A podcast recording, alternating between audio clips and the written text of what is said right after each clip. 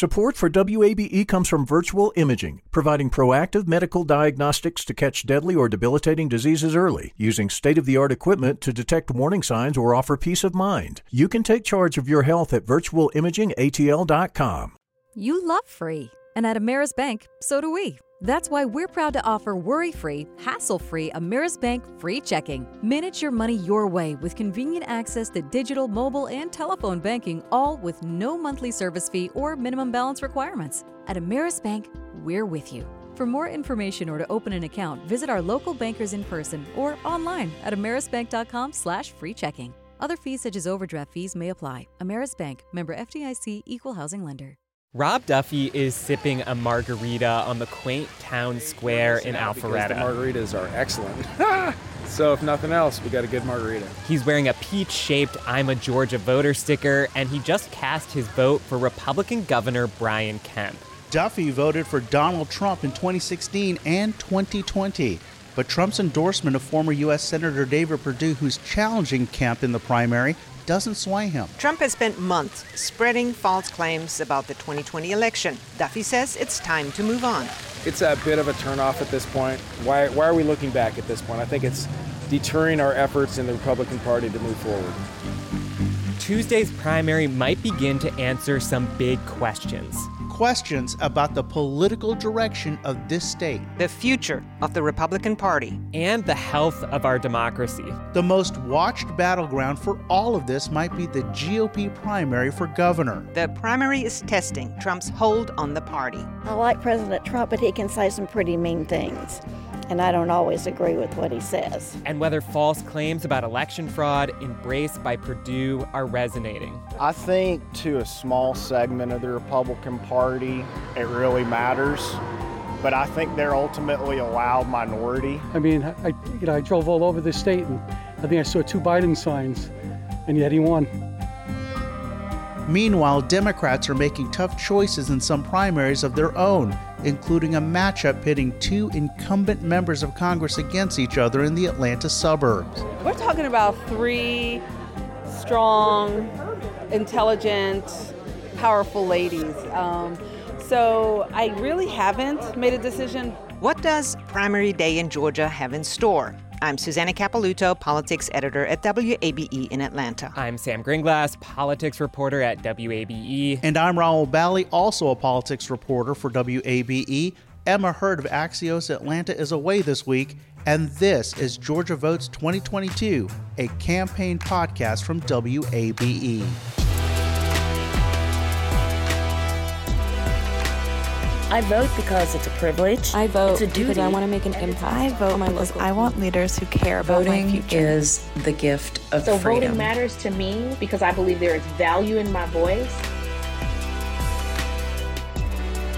The number of days till the primary is in single digits. Friday is the last day of early voting. Today, we're going to break down four big things we're watching on Tuesday night. And let's start with the big one Trump's endorsements.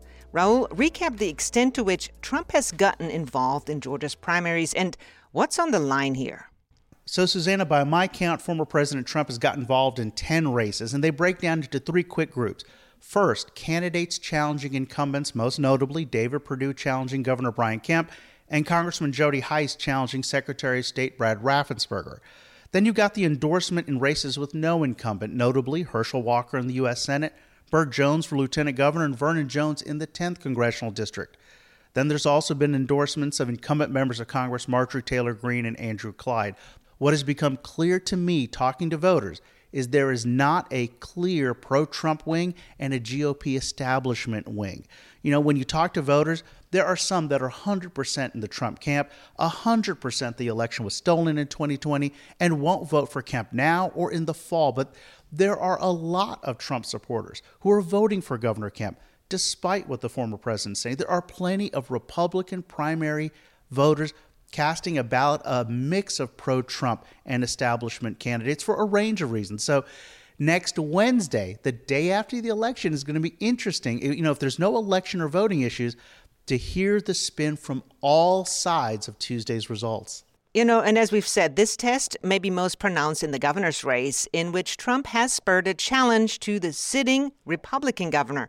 Sam, what are you hearing from voters about how Trump is factoring into their decision? So let me just point to some of the tape that we heard in the top of this episode. Um, this was the clip from Linda Dickerson. I met her at an apple orchard rally for Kemp in Ellijay, that's up in North Georgia. She was the one that's talking about how she really likes Trump. She just sometimes disagrees with what he says.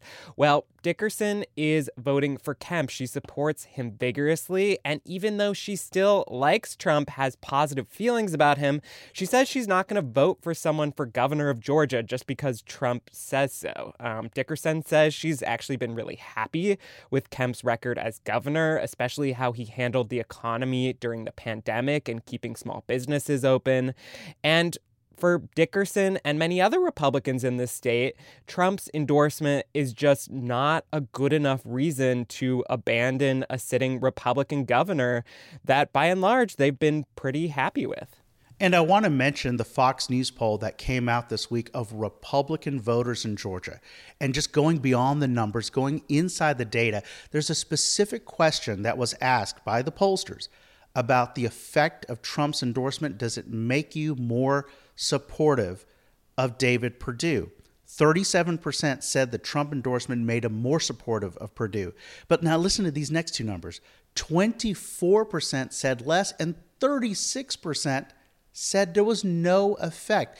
60% of voters did not look, and these are Republican voters in Georgia, did not look at the Trump endorsement as as a game changer. So that's interesting to see you know how that shakes out in the final results and to see if we get data down ballot in those other nine races of what the Trump endorsement meant here in Georgia.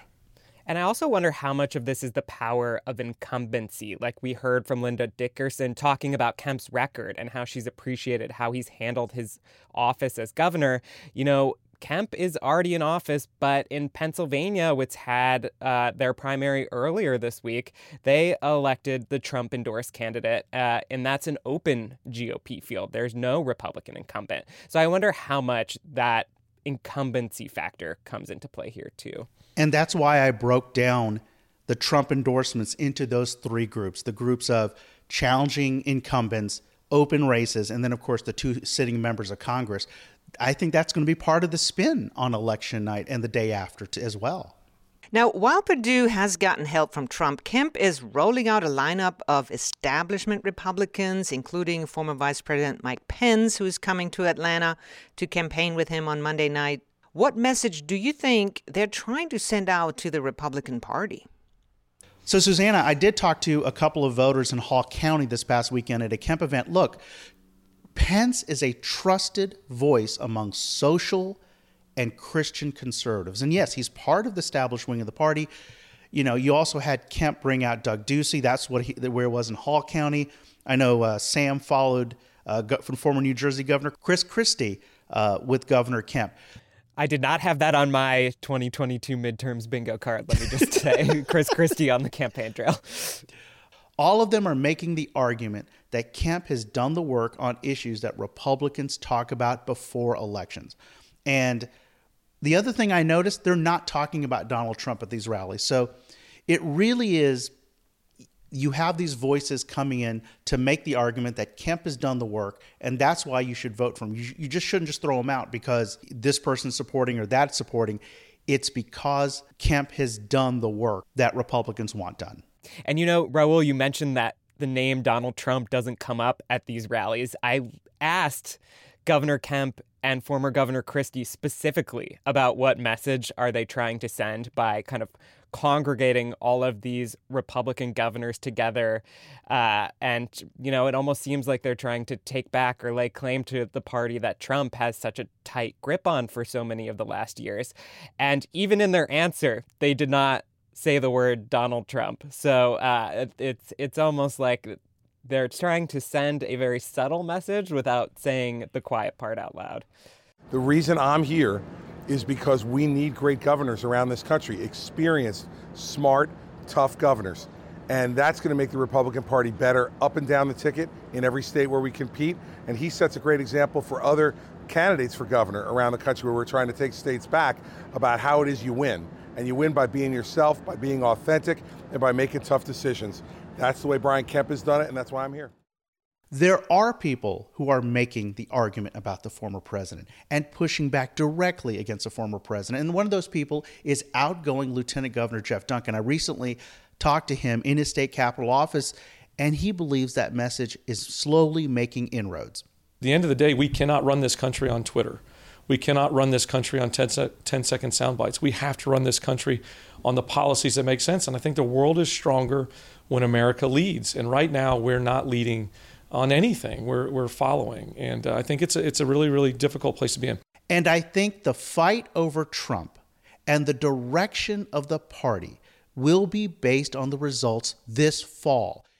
And before we move on, just to chime in with some clues about how all of this is playing out in terms of where the race stands right now, with just a couple of days left to go before the final day of voting. Perdue, as you mentioned, Rahul, is way down in a recent Fox News poll. He's been down in other polls. He's slowing his spending on things like ads and has a somewhat light public campaign schedule for this being the last stretch of this race. So, at least in the governor's race, unless there are some big surprises, I don't want to make any all encompassing claims, but we do have some idea of who is winning this argument right now, at least when it comes to who should be the Republican nominee for governor of Georgia. Hmm. And that brings us to things to watch number two, and that's the salience of false beliefs about the 2020 election as a motivating force for voters. Sam, what do you think? Well, at a Perdue event, at least, this is maybe the motivating force. You know, lots of voters I talked to at Perdue event says that's what hooked them on him in the first place. At a recent Perdue event at a golf course in Acworth, I met a guy named Cody Oakes, uh, and he's like many voters, been upset with Kemp's handling of the 2020 election. But the thing that I found interesting is he also admits inside he still has some doubts about whether those claims are valid or not. You know, he said he's just heard so much about election fraud from politicians on TV and online that it's hard for him to ignore what they're saying. I'm not I'm not totally sold on it, you know, because I don't I haven't seen seen the facts, you know, but if this isn't true, I feel like Brian Kemp would be doing everything in his power to, to prove that. And to me, this just points to the amount of misinformation and disinformation that's still swirling out there. And then, you know, as Rahul mentioned, I've also met plenty of people who are voting for Kemp who are not swayed by the Trump endorsement, by the claims that Kemp didn't do enough to help overturn the 2020 election. But they are going to vote for Jody Hice uh, for Secretary of State rather than incumbent Brad Raffensperger. And they laid the blame with Raffensperger, not Kemp, for not doing enough to help Trump swing the election. I didn't like the way he handled the election fraud, so I thought I'd give somebody else a chance. And then at the same time, I have also met Republican voters like Rob Duffy, who we heard from at the very top of this episode, who are very ready to move on from these false claims. Beyond Trump's endorsement, I think I'll be watching most carefully on Tuesday night and beyond. Do these false claims of election fraud outlive the political power of the man who promoted them, Donald Trump? Rahul, what do you think? I want to take a different approach on this topic. The fight for Georgia's elections will not only be fought at the ballot box, but in courtrooms and state and local agencies. I want to give two examples. First, I was at the Forsyth County Election Board meeting, a heavily Republican county north of Atlanta that has seen massive growth. A man named Frank Schneider challenged the eligibility of 13,000 voters. That's 8% of the registered voters in that Republican county. The majority of his challenge was based on Postal Service data, matching up you know, change of address information with voter rolls. In the end, the board unanimously rejected the vast majority of the challenge. The things that were mentioned in the meeting, postal data it, itself was not enough. You could see that the members of the board just weren't in the position just to wipe out thousands of people off the voter rolls this close to the election that they needed more they needed more evidence they needed more proof for them to kick people off the rolls. Then also the second meeting I want to mention, the state election board met. And the most interesting part of that was they took up three ballot harvesting claims from Gwinnett County. And they dismissed all three. You had investigators go out into the field, and in each of the cases, they found out that folks were dropping multiple ballots for family members. So all three of those were dismissed. Look, the Stop the Steal crowd, they're going to be shifting their focus from 2020 to 2022. That's what I see what's happening. Whether that's going to be in the upcoming primary or this coming fall, they are coming, and the fight for elections is coming to courts and election boards. All right, now is a good time to take a break. I'm Susanna Capelouto, and this is Georgia Votes 2022. Support for WABE comes from Virtual Imaging. An ounce of prevention is worth a pound of cure. Utilizing low dose radiation scans that reveal cancers, cardiac issues, precursors of dementia, and more. Information about early health screenings at virtualimagingatl.com. Hi, it's Terry Gross, the host of Fresh Air. We bring you in depth, long form interviews with actors, directors, musicians, authors, journalists, and more. Listen to our Peabody Award winning Fresh Air podcast from WHYY and NPR. Welcome back to Georgia Votes 2022, today with Rahul Bali and Sam Gringlas. Now, lots of focus on the Republicans for obvious reasons, but let's not leave out the Democrats. And Sam, there's that contested race in the 7th Congressional District. We've talked a lot about that already. But you've been doing some reporting on how this represents the demise of the competitive congressional district. What do you mean by that? Well, a very small fraction of congressional districts are actually competitive in November. In fact, about half as many are competitive headed into 2022 as they were in the last decade after redistricting. And we can actually see this playing out right here in Atlanta's suburbs. So, just to recap, in the 7th Congressional District, this is the race where incumbents Carolyn Bourdeaux and Lucy McBath, both Democrats, are running against each other. Also, we should mention State Representative Donna McLeod is in this race too. Bath currently represents the district next door, the 6th congressional district. But when Republican lawmakers redrew the maps last year, they made McBath's district a lot more friendly to Republicans. They squeezed as many Democrats as possible into this neighboring 7th congressional district that is currently represented by Bourdeaux. Recap what all of that means. Two competitive districts became one very red district in the 6th and one very blue district in the 7th. McBath chose to challenge Bourdeaux in the safely blue seat in the 7th rather than run for a district that's now basically designed to elect a Republican. The result of that is one fewer Democrat in Georgia's congressional delegation, most likely, even as they've been growing their political power in the state.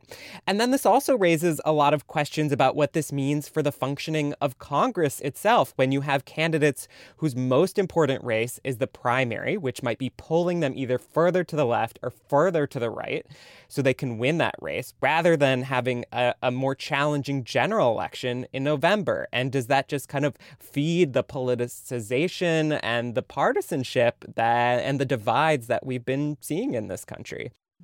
Now, Rahul, you spent some time in the 7th District. You went to a voter forum at a mosque in Gwinnett County. Are people energized? A couple of observations from that event I went to. There were more than 120 people on a Saturday afternoon. That's actually a really good turnout for the events I've been covering. And, and it was quite bipartisan. You had Democratic Congressman Lucy McBath there. There were also Republican candidates for Congress and state legislature. And what I found interesting, and you're asking the question are people energized and engaged? There were people there who were learning about the basic process, like who's on the ballot in May, who's on the ballot in November, what's up for, for people to consider. So I talked to Salik Sohani. He's an organizer with the Georgia Muslim Voter Project, and he explained that within the Muslim community, there's just this wide range of voters. You have people like us who are really civically engaged and, and passionate, and I truly believe that our community is passionate.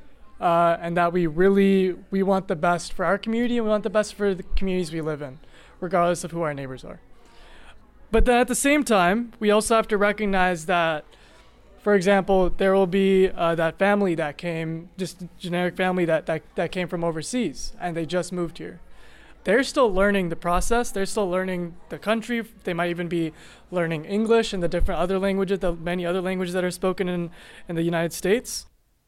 And one other thing that jumped out at me at the event is the Gwinnett County Board of Elections brought a voting machine so people could look at it and touch it and see how the machine worked. And, and I saw a couple of people going over there. So, my big takeaway is we should also look that there are going to be a chunk of new voters, whether they have just moved to the state or people who've been here for years who are just now getting involved in the process. So, I'm seeing engagement on both sides. Again, more on the Republican side because you have big races at the top, but you are seeing engagement. And talking about that engagement, it's not yet primary day, but voting has been going on for several weeks now. So, what have you guys been watching in those numbers? Well, there has been record early vote turnout, especially from early in person voting. I think last time I looked at the numbers, which was through Wednesday, the turnout so far was triple the same point in the 2018 midterm. So people are clearly engaged and excited to get out there and vote. The other thing that I'm watching for in this space is that this is the first really big election under SB 202, that massive voting law overhaul that was passed by Republicans in 2021. Lots of changes to early voting, to Dropbox, to absentee ballot rules. And I will continue to be on the lookout for how these changes affected or didn't affect people's ability to vote easily and cast their ballot. Well, before we go, just a reminder that this podcast does not slow down after primary night. Many of these races will head to runoffs in June if candidates don't meet a 50% threshold. Of course, we'll be all over the marathon campaign leading up to November. And recently, some news that Georgia might get even more politically important, right? Believe it or not, that is very possible. Uh, two things that jumped out to me. One is that the Georgia Democratic Party has formally put in a request to the National Democratic Party to vie for being one of the first in the nation presidential primaries in 2024 uh, as the Democratic Party looks to shake up its longstanding calendar that starts with Iowa. Another thing, Mayor Andre Dickens is throwing Atlanta's hat in the ring to host the 2024 DNC, the Democratic National Convention. So even once we get through these midterms, it may not be long before Georgia is once again center of the political universe. Remember, Atlanta and Georgia influences everything. It's a t-shirt. I thought I'd mention it. Well, that's it for this week's episode of Georgia Votes 2022 from WABE. Sam and Rahul, hope you get some sleep. we'll try. Georgia Votes 2022 is a production of the WABE Politics Desk. Check out our other podcasts, including Political Breakfast with WABE's Lisa Rayam and political strategist Tharon Johnson and Brian Robinson. They will have a live episode next Wednesday. And we'll see you next week.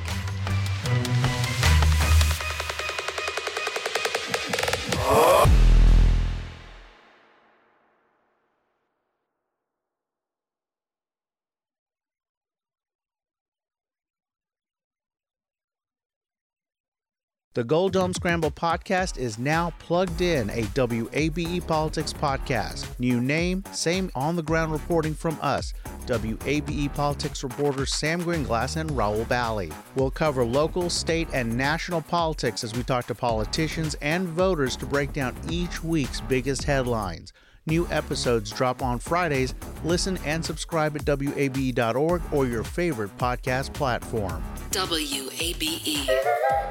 Get ready for My Money Mentors, the new WABE TV financial literacy series hosted by Jacqueline Shadek and Chris Corinthian and produced with support from Delta Community Credit Union. To learn more, visit wabe.org slash My Money Mentors.